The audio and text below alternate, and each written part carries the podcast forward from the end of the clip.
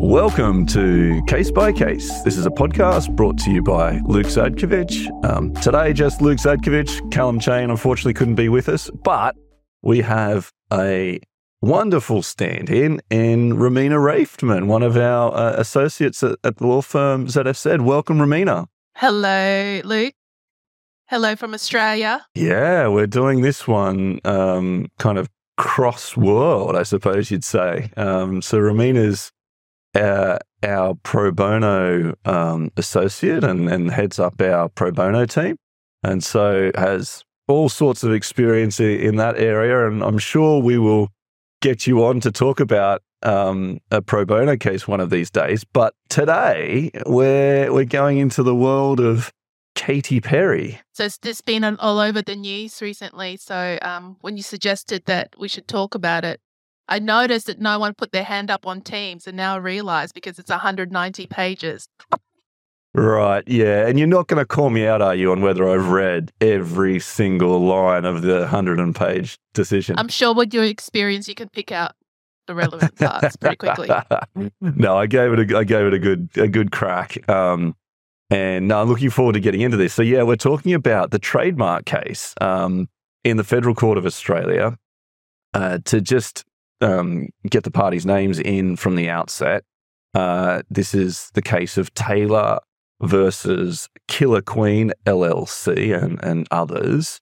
Um, the citation is 2023 FCA 364 2023. It's a decision of um, uh, Markovic J, and the decision was handed down very recently on the 21st of April 2023. And yes, I, I put the, the feelers out there into the team and said, who, look, who might want to talk about this case? Uh, we have Katy Perry versus Katy Perry, spelt differently. Um, and it, it made global news, this case. And Romina um, wanted to jump on and, and, and sing Katy Perry songs. So that's what we're going to do today, isn't it, Romina? Well, no, and also I wanted to help the team because I, you know, I'm the pro bono person in the team, and I realized how big it was. So, you know, get other people to focus on the billable work. So I think I'll, I'll take one for the team for this one. Very good, very good. Now, look, it's an interesting case from a legal perspective. Um, with putting all the sensational headlines to to one side, and no, we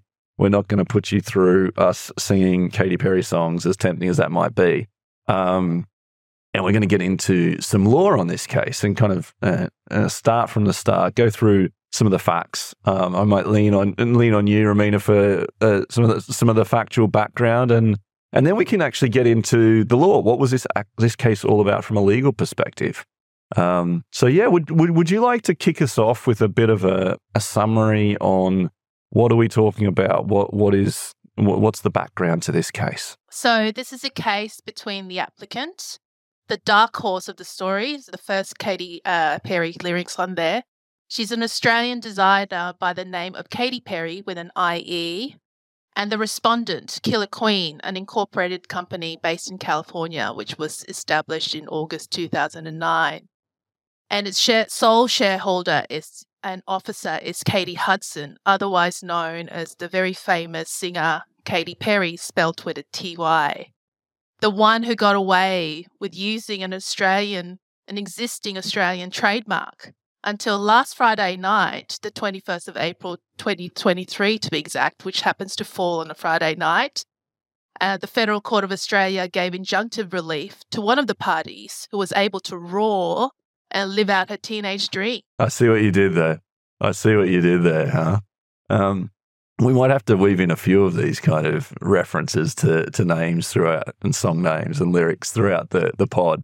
But yeah, so you're so two two Katy Perry's. One actually goes, but the, the irony is that it's a it's a um, a dispute about the use of the mark Katy Perry, and yet neither of the individuals actually had called Katy Perry. We have Miss Ta- Miss Taylor, who is the claimant, the Aussie, um, who's in the clothes business, and Miss Hudson, who is um, the world famous singer, uh, Katy with a Y Perry. So yeah, the applicant is called Katie Jane Taylor.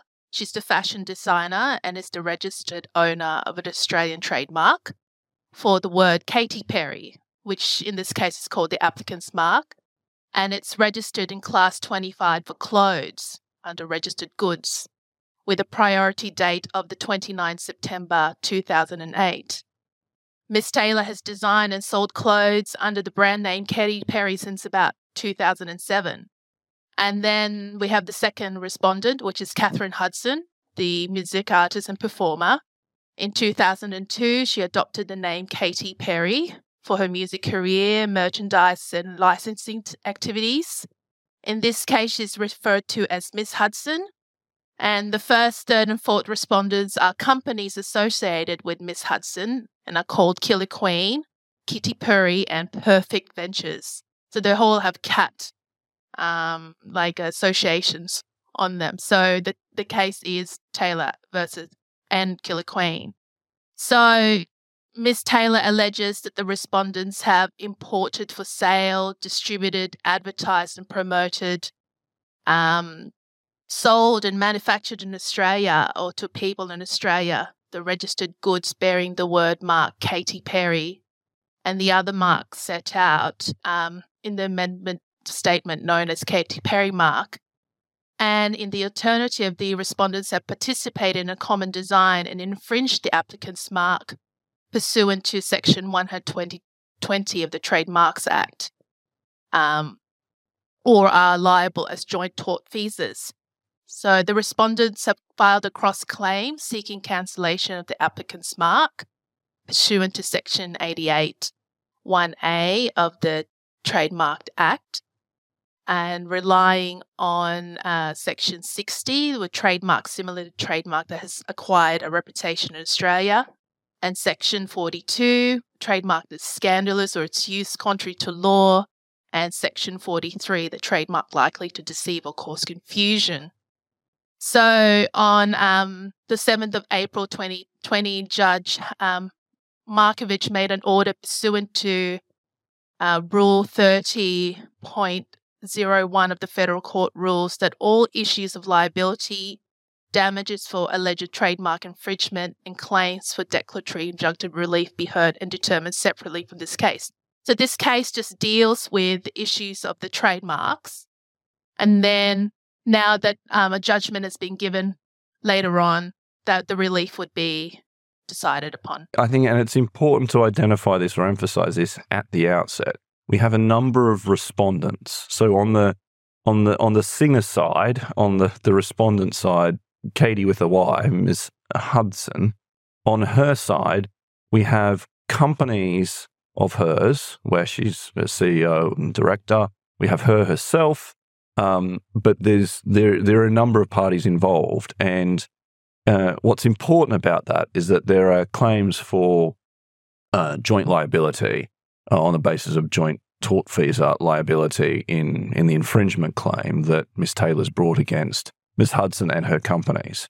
Um, and a little bit of a spoiler alert, but um, Ms. Taylor does not succeed against all of the respondents uh, uh, and only actually succeeds against the, the uh, one of the corporate entities, which we'll get into and explain further on. But it, but it's quite important, I think, um, to identify that at the outset that the different respondents are not all going to be liable or not liable as a whole, and the court goes through each of them to see whether the individual entity or individual is liable or not. Um, and so the, the, the the kind of basic claim here that Miss Taylor is bringing is an infringement claim, um, and that's what the court goes through a lot of detail exploring. As you say, there's there's the cross claim which is ultimately tossed, but there's a cross claim to, to touch on as well. But the primary issue in this judgment and what the, the court spends a lot of time, as you say, 150 odd pages just on on this part of the claim dealing with is the infringement claim. And so the judgment is is set out in a way where um, the judge methodically goes through the history. You know, well, and and as we know in trademark cases, it's really important to establish who was who had it going first who had established the mark, what was the nature of the business. Um, then, with the, the secondary business, the second one coming in after the first one, how did that then establish what was its timeline? What mark was it using? Was it similar um, or the same? And so, actually, it's quite an interesting read around, you know, how how these businesses were developed um, at around the same time. Uh, Miss Taylor's first, but in Australia, um, you know how how they developed and, and ran in parallel, and yeah, I, I think it's a really interesting read actually. And I think for the players at home, especially for students in the law, I mean, I always get taught during my training, know your case, uh, you know your chronology, know your case. So I think for this um, particular case, your chronology is really going to be quite important. So yeah, so we have. Do you want me to keep going with the facts, or yeah, yeah? Let's let's lay a little bit more out, a bit more flesh to the bone on the facts. Um, maybe starting with uh, with um, Miss Taylor's business. You know, what, what what was her business? What what was she doing in Australia? We only have well, we only have two witnesses. So Miss Taylor, the Australian designer, and Mr. Jensen, which is actually the talent manager of Miss Miss Hudson. So her Miss Taylor's background and career. Um, she was born Katie Jane Perry, but was known socially as Katy Perry since 2008. In March 2015, she became Katie Jane Taylor through her marriage.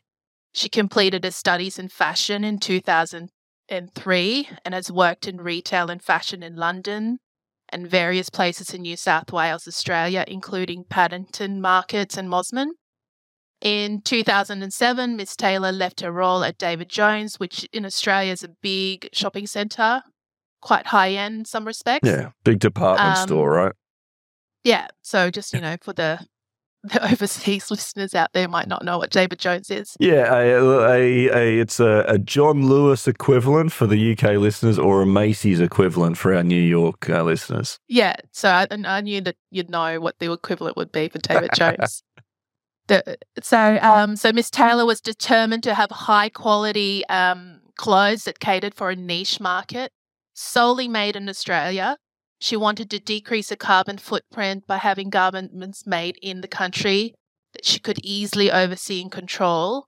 She understood that her entry price point for consumers will be a bit higher, and therefore her target audience were women in the 30 to 50 year old age bracket with a higher disposal income.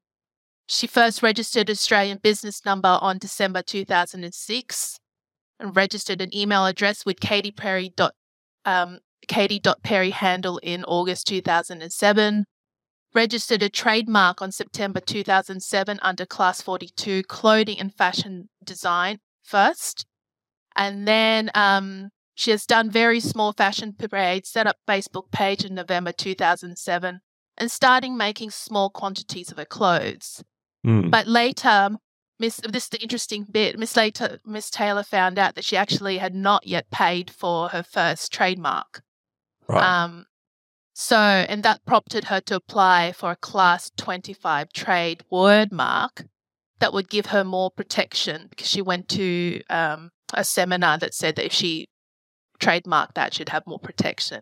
So, if she wanted to change her logo later on, she'd be able to. And but as her business was only starting, she couldn't afford to pay for the two trademarks. So she let the first one lap lapse and decided to register class 25 for clothes, which is now the applicant's marks, and gives us the priority date of 29 September 2008.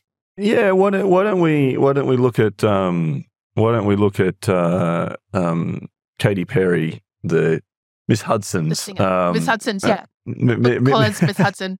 Miss Hudson's career in, in in you know in summary form, but how that kind of inter into it was interwoven with all of this. So the respondent, Miss Hudson, on the other hand, was becoming more popular and well known around April 2007 with the release of a single, You're So Gay. It seems so completely in- politically incorrect to say those things now. And this was advertised um, to um, as called MySpace. I'm showing I my age because I don't think the younger students these days would know MySpace. I'm not even sure it exists. I had the same thought. I had the same thought. You know what? I, you know, this complete sidebar, but I had the thought. I wonder whether you could bring back MySpace. Like, I, I wonder whether there's a market for a revamped MySpace. Well, it's just called YouTube now. or TikTok. okay. so I don't think they're gonna. It's, it's like dead and buried. I'm not even sure. I actually should Google if there's still existence. So back in the day, anyway, like anyway. artists would put yeah music on their MySpace. Um, so Miss Hudson's first single went viral in no- November 2007. Her growing popularity to the point that even Madonna mentioned her in a new and up and coming singer uh, on the radio. Record sales were through the roof. She was featured on various newspapers um, around June 2008, and her other hits, such as I Kissed a Girl, Hot and Cold, Waking Up in Vegas, went viral as well. She went on various promotional tours, uh, was nominated for Grammys in 2012, performed at the Super Bowl, um, performed for Barack Obama, Joe Biden. So the lot. So basically, all the way up to the present point where she had a pregnancy reveal and uh, released a song "Never Worn White." So she's quite well known. I, I don't. I, I think it's face. It's safe to say that I don't think anyone listening does not know who Katy Perry is. Um, Oh, I'm sure there are people older. sure. Well, I don't know. I don't know. I don't know. She, you know, she, as you say, she climbed. She's climbed the uh, the pinnacle, the Super Bowl. Right? Does it get any bigger than the Super Bowl? 2009, her talent ma- manager, Mr. Jensen, became aware of Miss Taylor's application for clothes in Australia. And he was concerned that she was attempting to obtain a financial advantage because Miss Hudson was scheduled to tour in August 2009. This is where the two businesses start to converge. Right? We've got Miss Taylor who has set up a design clothing business in Australia, operational, doing well. I don't know how well it was doing, but it was it was it was building. No, I don't think it was making a lot of money, but you know, uh, yeah. In any event, it was an existing business. Um, Katy Perry, Katy with a Y, Miss Hudson, um, is coming to Australia on a promotional tour and has a bunch of merch to sell, right? Including clothes, including headgear, including footwear, including all sorts of things. Um, and I, I set it out like that because that's actually a, key part of the, the decision as to as to what um, what products may have inf- infringed the mark that Miss Taylor had. Um, so anyway, um, Miss Hudson, the singer, is coming out to Australia to start selling, uh, to perform, but in addition to to sell her various products, um, some of which are clothing, and so we now have this clash. You know, the the mark that Taylor has for clothes, um, the Class Twenty Five registered mark, um, and these items that are then being sold by Miss Hudson on her on her world tour in Australia. So in May 2009, Miss Taylor received a cease and desist letter from an Australian trademark attorney instructed by Miss Hudson's US based lawyers to the effect that she should withdraw her Australian trademark immediately and that she um, she's prohibited from using a mark that is substantially identical or deceptively similar in the future. Miss Taylor felt very intimidate, inti- intimidated and distressed by the order, and she felt she was being bullied into signing everything, signing off everything that she had worked for. She felt that she hadn't done anything wrong, and but she wouldn't give up without a fight. She felt that her label, being made and produced solely in Australia, was a big part of the brand's identity and was her biggest marketing point. So, um, in June 2009, Miss Taylor received further letters from Miss Hudson's lawyers as a final opportunity to correct your wrongful behavior and to give up the trademark you have applied for. So, um, on June 2009, Miss Taylor knew that she could not afford a costly showdown, which led her to post an appeal to Miss Hudson on YouTube to say that she was absolutely no threat to Miss Hudson and that she hopes to settle the matter beforehand and come to an amicable agreement. On July 2009, Miss Taylor received a draft deed of agreement from Miss Hudson's Australian lawyers, and neither party could come to a mutual agreement. And Miss Taylor was really lost as to how to defend her trademark, but by serendipity found a family connection that introduced her to the concept of litigation funders, which uh, happened to know the litigation funders is one of the board members of the charity that I work for. So it's quite funny that he's um, on this uh, case, random. Um, So it is, especially uh, the Australian jurisdiction. Um, so Miss Taylor figured out that if she used a litigation funder, she won't have to pay any upfront cost, but the funder would take a cut out of any successful damages award settled. And then her proceeding started on 24th of October 2019, um, pleading that her case um, that the respondents infringed the applicant's mark as a term registered good means clothes and citing also the priority date. And that's when later on we go into the discussion of what is the definition of clothes, etc.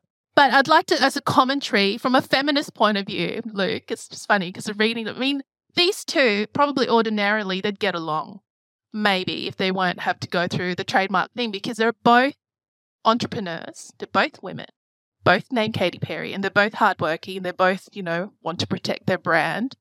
So it's just unfortunate that this has had to happen, but they have a lot in common. It's interesting, isn't it? Because you know you you, you do wonder, you know, whether there at some point could have been a collaboration, um, you know, or or some type of way of you know the big name Katy Perry singer involving Ms. Taylor in some way, in some shape or form, and and making a play of it, right? Making making light of it to Katy Perry's like, you know, it, maybe that sounds naive and what have you, but um, uh, I don't know. I just I, I, I, had the thought that it it it sounded like at one point Miss Taylor reached out and was like saying, I, am not a threat. I, I kind of want to find a way to deal with this." And you know, the Miss Perry through heavy lawyers came and said, "Forget it. We're gonna we're, we're gonna crack mm. on. You're in you're in breach of yeah. our our mark and what have you." And anyway, we have got to where we are. Um, that there was probably a way for them to broaden their market, both of them, because they're a substantially different market. I mean, Katy Perry deals with the singer with younger audiences, more bright and sparkly, and then you've got the conservative looking, very, you know, niche market Australian designer, Katy Perry. So I think it's a missed opportunity, I think. Yeah, yeah, much better than ending up in this kind of situation, I suspect. Um, but there we are. Um, and yeah, I, you know, we've we've seen other um, other disputes in the in, in the music space recently over you know use of songs and what have you. I'm thinking of Ed Sheeran recently in court. Completely different case, of course, but um, there there can be an aggressive kind of approach to some of these decisions, uh, some of these cases where um, the artist really wants to try and protect um, their their legal capital, and, and I imagine there's some significant sums involved here. Uh, I I don't think we really know from from the from the judgment. They struck that off the record. I think that's all commercial and confidential, right in the end of the um the case. So there are four main issues that I looked at, Luke. I don't know if you wanted to. Yeah, let's let's um, let's hear them. So because there are a few issues, but in, for the interest of the podcast in terms of time, so, issue one is whether any use of infringing mark in relation to goods of the same description as clothes? Is unlikely to deceive or cause in confusion, and whether the respondents have ground for cross claim, and whether defense is available to the respondent by using an own name defense, and what relief can be sought. Those are the four main issues that I thought maybe we could focus on unless yeah. you want to focus on other things too. No, I think that's right. And look, I think the, the place to start is um, the the infringement claim, as you say, and and the claim under Section One Twenty One of the Trademarks Act. Um, and just to read this out, I think is probably the place to start, and then we can unpack it a little bit. There's two elements to it under Sub One and Sub Two. Under Sub One, a person infringes a registered trademark if he or she uses a trademark a sign that is substantially identical with or deceptively similar to the trademark in relation to the goods in respect of which the trademark is registered. So that's section 121 of the TM Act.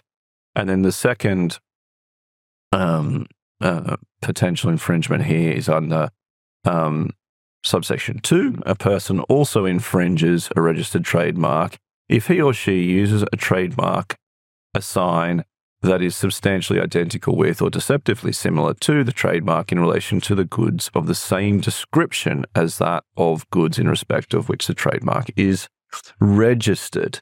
Now, there's no dispute that the mark, and it's admitted by the respondents, that the mark used by them, so by Miss Hudson, the singer, um, uh, is deceptively similar to Miss Taylor's mark. That's that's not in dispute. Um, what is in dispute is use under subsection one, uses a trademark sign, um, and then under um, subsection two, the issue there is um, whether the goods are of the same description of the as the goods to which the trademark is registered. So we have kind of two issues to unpack, um, and the court then starts with looking at the, the primary claim under Section 121 um, and explores what does uses a trademark mean. What does what does that mean? To unpack that, looks at some um, previous decisions. So looks at the the Playgro uh, and Playgo decision uh, and, and, unpacks some of the um, the principles on use and use as a trademark from from that decision. That was uh, another Federal Court of Australia decision from 2016, so not that long ago. It was about toys, um, toys from China. Uh, and in that decision, there was also reference to the the old case um, in Estex Clothing uh, and Ellis and Goldstein from the from 1967, um, and the E and J Gallo Winery and Lion Nathan decision of 2010, um, and the one of the key key points of that decision was um, that when looking at the word use, uh, that the definition of trademark, and, and that is particularly the mark, is that it's used or proposed to be used in relation to goods for the purpose of indicating a connection in the course of trade between the goods and a person who has the right to use the mark. So it's the the mark the, the use of the mark goes to this connection point, the, the connection between the goods and the connection between the person who has the right to use those goods.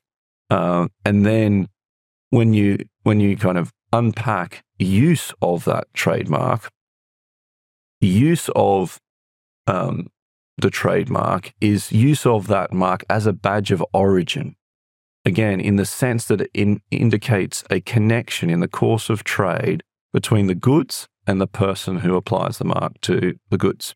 So it's this this concept of you know connection and and badge of origin, and that's what use is um, intended to mean. And and what's important about that is that it's objectively assessed. So it's it doesn't matter what the subjective trading intentions of the user are.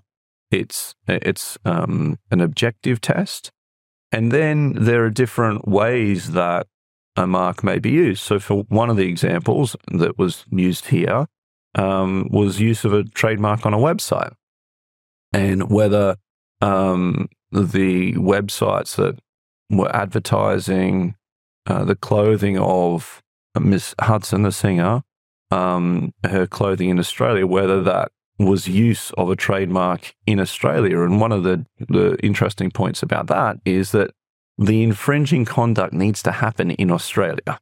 And so you have some some cases talking about well, wh- when does uploading a trademark on the internet become use of that mark in Australia? And just by putting it on a website in and of itself doesn't necessarily mean that it's been used in Australia. There needs to be some additional targeting towards the jurisdiction. There needs to be some um, uh, some display that uh, suggests that the mark is being advertised through the website in the country or sold in the country. Uh, and there are a number of cases. I'm distilling it right down here. No, good because this is where your experience comes in. So yeah, that's that was one of the key issues um, well, one of the issues, I don't know if it was a key issue, but uh, as to whether there was use of the trademark on a website in Australia. Um, and there was some other discussion around use as well. The court then moved on to look at the issue of joint tortfeasors. And I touched on this at the outset. Um, it's, it's an important uh, element of this decision in that the claim was brought against the individual Miss Hudson and a number of her companies. Uh, and one of the arguments here is that um, Miss Hudson, the individual, should be jointly liable along with her companies for infringing Miss Taylor's mark. And there's some good law on this around um, when you can make an individual liable for that type of infringement claim um, and uh, when um, when you can't. And there, there's a couple of dimensions to it. If you could say that um, there was a relationship between the joint tortfeasors, such as an agent commits a tort on behalf of the principal or a master and servant type um, uh, breach, that persons who are breaching a joint duty of such may also be joint tortfeasors. Um, and so there's there's kind of a category of um, joint tortfeasor liability, which is premised on the relationship between the two um, joint parties and the nature of that that duty. Mm. The the other type of joint tortfeasor liability in in these types of cases is when two or more persons act in concert in committing the tort. Um, and so that's you know, when two persons agree on a common action in the course of and to further uh, which one of them commits a tort. And so it's this it's this concept of kind of agreeing on a common action and then going ahead and performing it. Uh, and so in those types of cases, this um, acting in, you know, almost like a complicit type uh, claim when you're acting together with someone else. Uh, and in those types of joint tortfeasor liability cases, it's necessary to establish that there has been this common design to participate in and or induce, procure the the other person to act in an act of interference, then an act of infringement as well. Uh, mm. and so there's the, the, the court then explored this this idea of um, uh, common design, and we'll we'll get into some detail on that. But in short, and to kind of jump to the to the conclusion on this, uh, the there was a an agreement in place between let me just pull this up. Katy Perry's, um, Katy Perry with the Y, her company. Bravaduro or? Yeah, yeah, yeah. The Bravado. Was it Bravado? Bra- Bravaduro, B. So one of the key key issues here is whether Ms. Hudson herself individually should be liable um, in addition to her companies, Killer Queen um, and Kitty, so kitty like a cat, kitty purry, which intro funny play on play on words. um, and the the argument here was that from the respondents was that none of them should be liable on a joint tortfeasor basis, and that they did not act in um, common action or design with each other. And where the or indeed w- whether they acted in common action with another company, Bravado. Now, Bravado was the licensee. So Bravado had the rights under agreement to sell the clothing, sell the the apparel, sell the the footwear and these other um, items of Miss Hudson at her concerts in Australia. And uh, the um, allegations were such that um, each of Miss Hudson, Killer Queen, and Kitty Purry, her companies, um, had acted in concert in common action with Bravado. It was almost clear. Um, Bravado was not a, um, a respondent, but it, it, was unarguable that Bravado had been using the mark and uh, in selling those clothes into Australia. And I can only assume that I don't know this, so by all means, anyone involved in it, feel free to correct us. But I assume that going after Killer Queen and Miss Hudson and Kitty Purry um, directly uh, were deeper pockets, and you know were were perhaps parties that uh, are able to pay this type of um, judgment more easily. Um, there may also be some settlement value in going after the big name uh, respondents as well. Uh, and you know, when I say that, why not just go after bravado? So, in any event, we're looking at the liability of um, Miss Hudson's companies. And so, what was important was how, what was the relationship between Killer Queen, Miss Hudson, Kitty Purry, and Bravado? Whether they were, there was either a relationship that created joint, joint tortfeasor liability, or whether through the way that they acted, there was this common design. There was this, um, there was this kind of complicity, if you like, to to use a different word, um, in a, in a prerogative sense, uh, that they were acting together. And so the court looked at the 2014 Bravado Agreement, which was an agreement between Bravado, Kitty Purry as grantor, and Miss Hudson as the artist. And under that agreement, Kitty Purry had certain tour obligations where um, Kitty Purry had to use its best efforts to carry the Bravado's designated vendor and licensed products and to work with Bravado to sell these products in Australia. And there was there were, there were a bunch of obligations related to that. And what the court ultimately found was that by virtue of this agreement, it wasn't such that all the rights were handed over to Bravado and Bravado had the license and they could just go ahead and sell.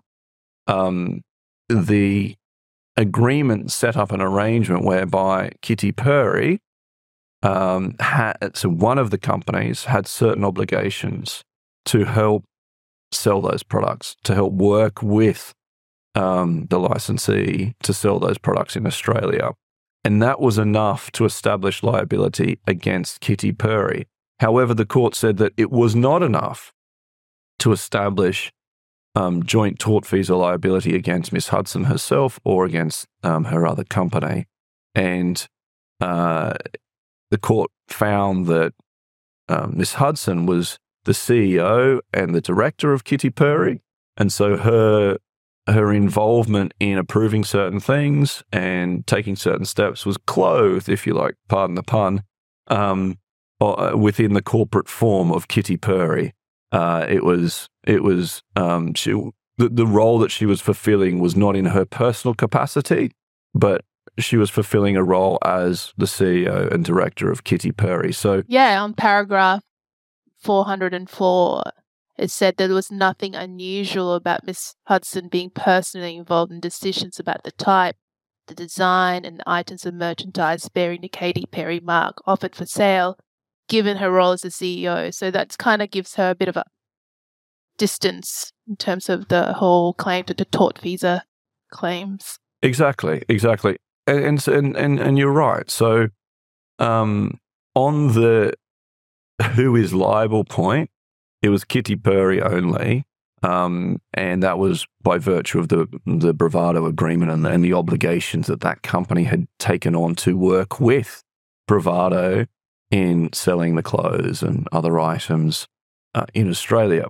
And that comes on nicely to the other main issue um, that the court had to work through here. Uh, and um, that was what does, what, that's a funny thing to be talking about, but what does clothes mean? What does the word clothes mean in, in the, because clothes, that's all it said. Clothes was the um, the registered item in class 25 on the register. And there was a really interesting kind of dichotomy set up here between some authority that in Australia that had said that what is described on the register is all important, and you look to the register, and the register has um, paramount importance in assessing what is the item that's pr- protected by the mark. And then the, another line of cases that um, had said, well, extraneous material can be looked at as well, and you can look be- beyond the simple description uh, and look at, you know, um, other regulations and, and, and other um, aspects of the law that may cast some explanation on what clothes means. And the, the, the debate here was because um, Miss Hudson sold all types of things at her concerts, you know, t-shirts, um, shoes, uh, socks, headscarves, you name it, uh, costumes, all sorts of things. So it was quite funny. This I found this part of the um the case really funny because they have two distinguished um, expert witnesses come on. One has a fine arts and textile degree, and the other one has 30 years of experience in merchandising. And then it boils down to the arguments of what constitutes clothes under the class 25. And then, so when you go through all the different classifications, it goes down to whether or not the item can cover or protect your body, your torso or limbs from the elements. And then that comes under the definition of clothes. But any item that is decorative in nature, fashion jewelry, or accessories or bags are not clothes. So, um, and then there was this really nitty gritty discussion or what, what does footwear come under? Does that constitute as clothing? Because it has a protective function, right? And also because Miss Hudson um, sold footwear via her Purrfect Ventures. Um, but the judge in paragraph 339 deemed that footwear was not clothes because that word covered the body but not the extremities of the feet or the head. So yeah, so it's quite quite a detailed discussion about clothes on there. But it's really important because that's where it boils down to is all the merchandising, right? So what is clothes? It's really important. I suspect that this was a big debate because um, she sold a lot of shoes. that's that's my that's my take. And shoes are expensive, and I, I would not be surprised if I don't know, Katy Perry shoes were a big hit at these concerts and there was a lot on the line. Yeah, and they were also talking about the manufacturing processes between clothes and shoes. You know, it's much more intricate and much more detailed, difficult to do the shoes. So I guess there would be, just from that very nature, it would have a markup. So I think there was a huge importance on footwear. What, what do you understand? What would you say? If someone said to you clothes, would that include um, shoes or would that not include shoes? Like just from a just from a common sense, not I'm not looking for the legal answer. Okay, well, that. I'm going to give you a legal or ish depends because you know you and I both grew up or lived in Bulli, which is a beach town. Right. So you don't see many people here with shoes. That's you know, right. You, you, so I wouldn't constitute that as clothes per se. It's just you know something that protects your feet. You can, yeah. you know, so I don't think shoes are clothes. It's part of the it it it finishes your outfit, but it protects your feet. Yeah, and also I, I think I, I, agree. I also, you know, now I am going to look at the legal reasons here, but um, part one of Schedule One to the regulations, um, that's the trademarks regulations, 1995. It describes the goods for item number or class 25 as cl- inverted commas, clothing, footwear, headgear, clothes, inverted commas.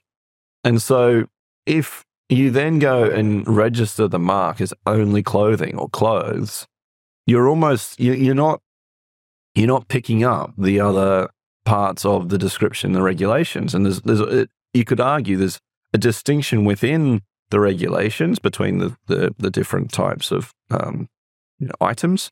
Um, and so if you then go and only list one of those, it, there seems to be some distinction there. And this was the debate between the two lines of cases I was saying.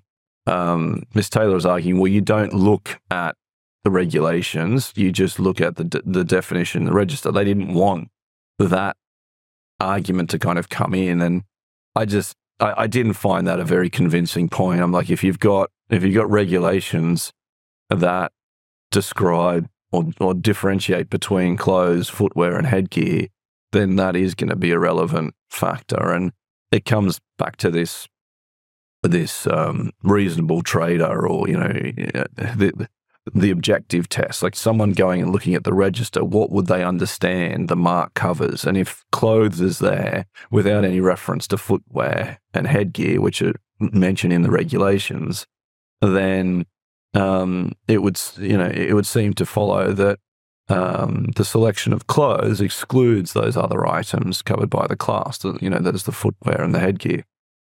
But then the judge also went on to say, even if, um, even if wrong on the the use of those regulations to come to that understanding of what clothes meant, um, in the in the court's opinion, the ordinary meaning of clothes is garments that cover the body but not the feet or the head, as you say. And um, the court points to two dictionary definitions, which was really interesting because those were two definitions that Miss Taylor relied on, the, the, the, the applicant relied on. And when I read those def- those definitions, I'm like, I'm not sure these help. I'm not sure these actually help her. Um, they don't, you know, they don't re- refer to feet wear. They don't really. No. Uh, and so, uh, you know, dress, apparel. Yeah, they, they refer to garments or cover, coverings for the body or, you know, um, I think it's more, more consistent with coverings for the torso and limbs, as you say, rather than feet. And um, as, as both of us kind of acknowledge, uh, from a common sense perspective, I don't think that many people would say that clothes includes footwear. Some might some might say that, but I feel the judge is also hedging her bet because she keeps saying on the alternative.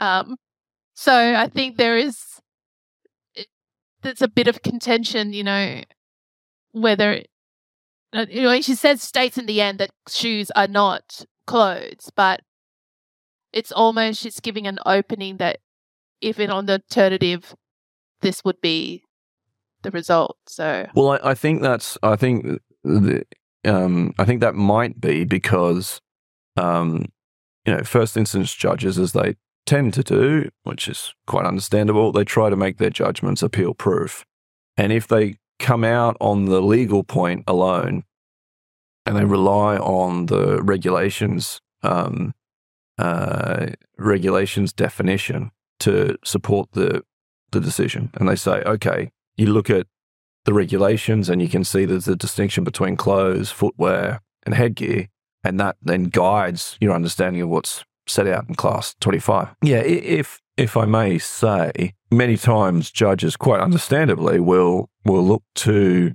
um, ensure that their decisions are as um, appellate proof as uh, as possible or, or appeal proof as possible. Uh, and had the judge only relied on the extraneous um, evidence point around, well, you look at the regulations, and the regulations includes this distinction between clothes and footwear and headgear, and that should then guide how you look at the class 25 designation on the register if and, and that's a legal point because there's there's a there is a split in the decisions about whether you should do that or not. Some of there's a case that suggests you should just look at the register and what clothes means without going beyond that.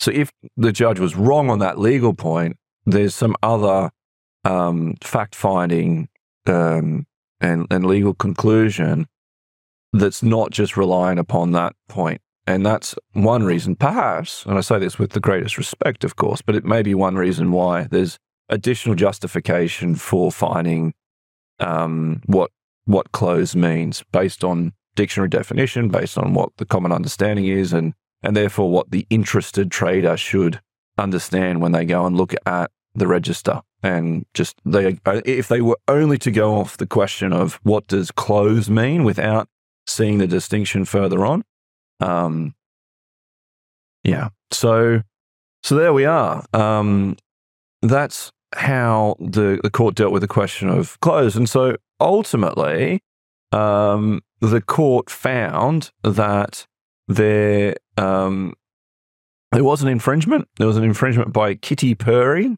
um, on a joint tortfeasor basis with Bravado, uh, and that the claim succeeded against that individual entity.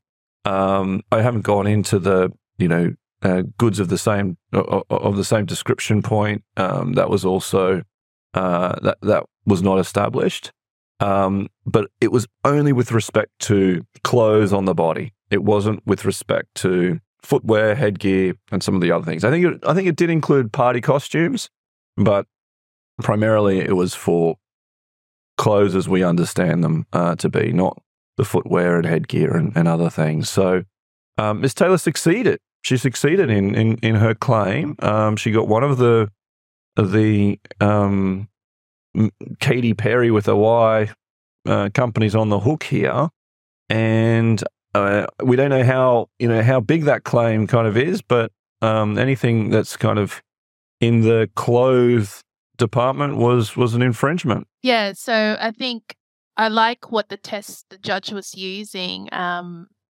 so it has the test has to be real and tangible danger of a reasonable number of people being caused to wonder whether the clothes might not have a trade connection between the two. So um, although the two companies sound the same, they differ in appearance. And she says that Miss Hudson's uh, merchandise is accompanied by graphics or photos of the singer, so they're really different.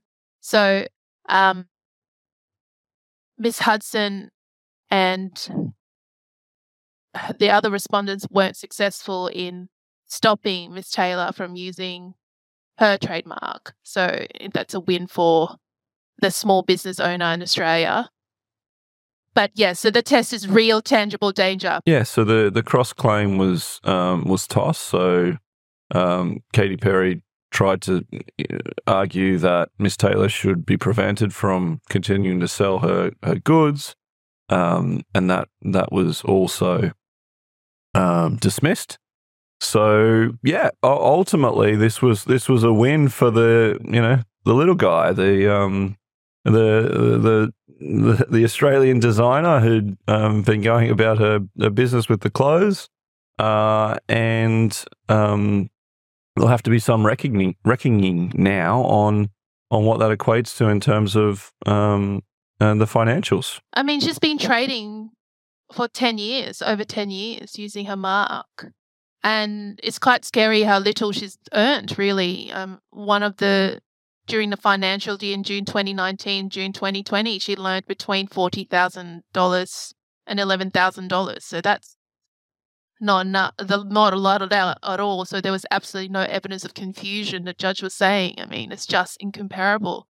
And so I think the take home points um, for me is um, maybe as a lawyer, don't give out scary cease and desist letters to small businesses who've got the priority trademark already um, prioritized. It's already you know set in stone almost like and then also maybe if you've got a good case go to a litigation um, funder as miss taylor did so i mean it's quite this would have been quite stressful case for her. Oh, I can imagine. Yeah, this this would have been full on. It's not what she kind of anticipated she'd be getting into when she set up a, a small clothes company. But it's a big win in the end. Um, I'd be really curious to know if we find out what it what it equates to in terms of numbers. Uh, but I dare say she's going to earn uh, uh, she, I think she's going to earn more through this than what she ever has in, in, in her business. And even just the um, side publicity of the case, you know, people going to her website because you know they're interested about, you know, so that's just free publicity, right? Yeah, but when you when you think about it, as as we said at the outset, if whatever the ultimate amount is that she gets out of this, um, can't help but think that early on, if if there had been a different approach taken uh, rather than the heavy-handed cease and desist approach. That there might have been a a collab or some kind of way of smoothing this out so it didn't end up in in litigation. Um, Anyway, look, I, have enjoyed getting into it. This was a, a, a, different case than what we usually do. It's great to have you on the podcast, Romina. Um, it's not easy to get through a 200 page decision and try and distill it down into a podcast. So I appreciate your um, your attention to this and and and time. So uh, thank you, and let's get let's get a, a, case next time that's well in your wheelhouse. Hey. Um, Uh, this is no worries. All right, thanks for listening in, everyone. I hope you've uh, you've enjoyed today's episode, um, exploring the world of trademark law in Australia uh, between the Katy Perrys.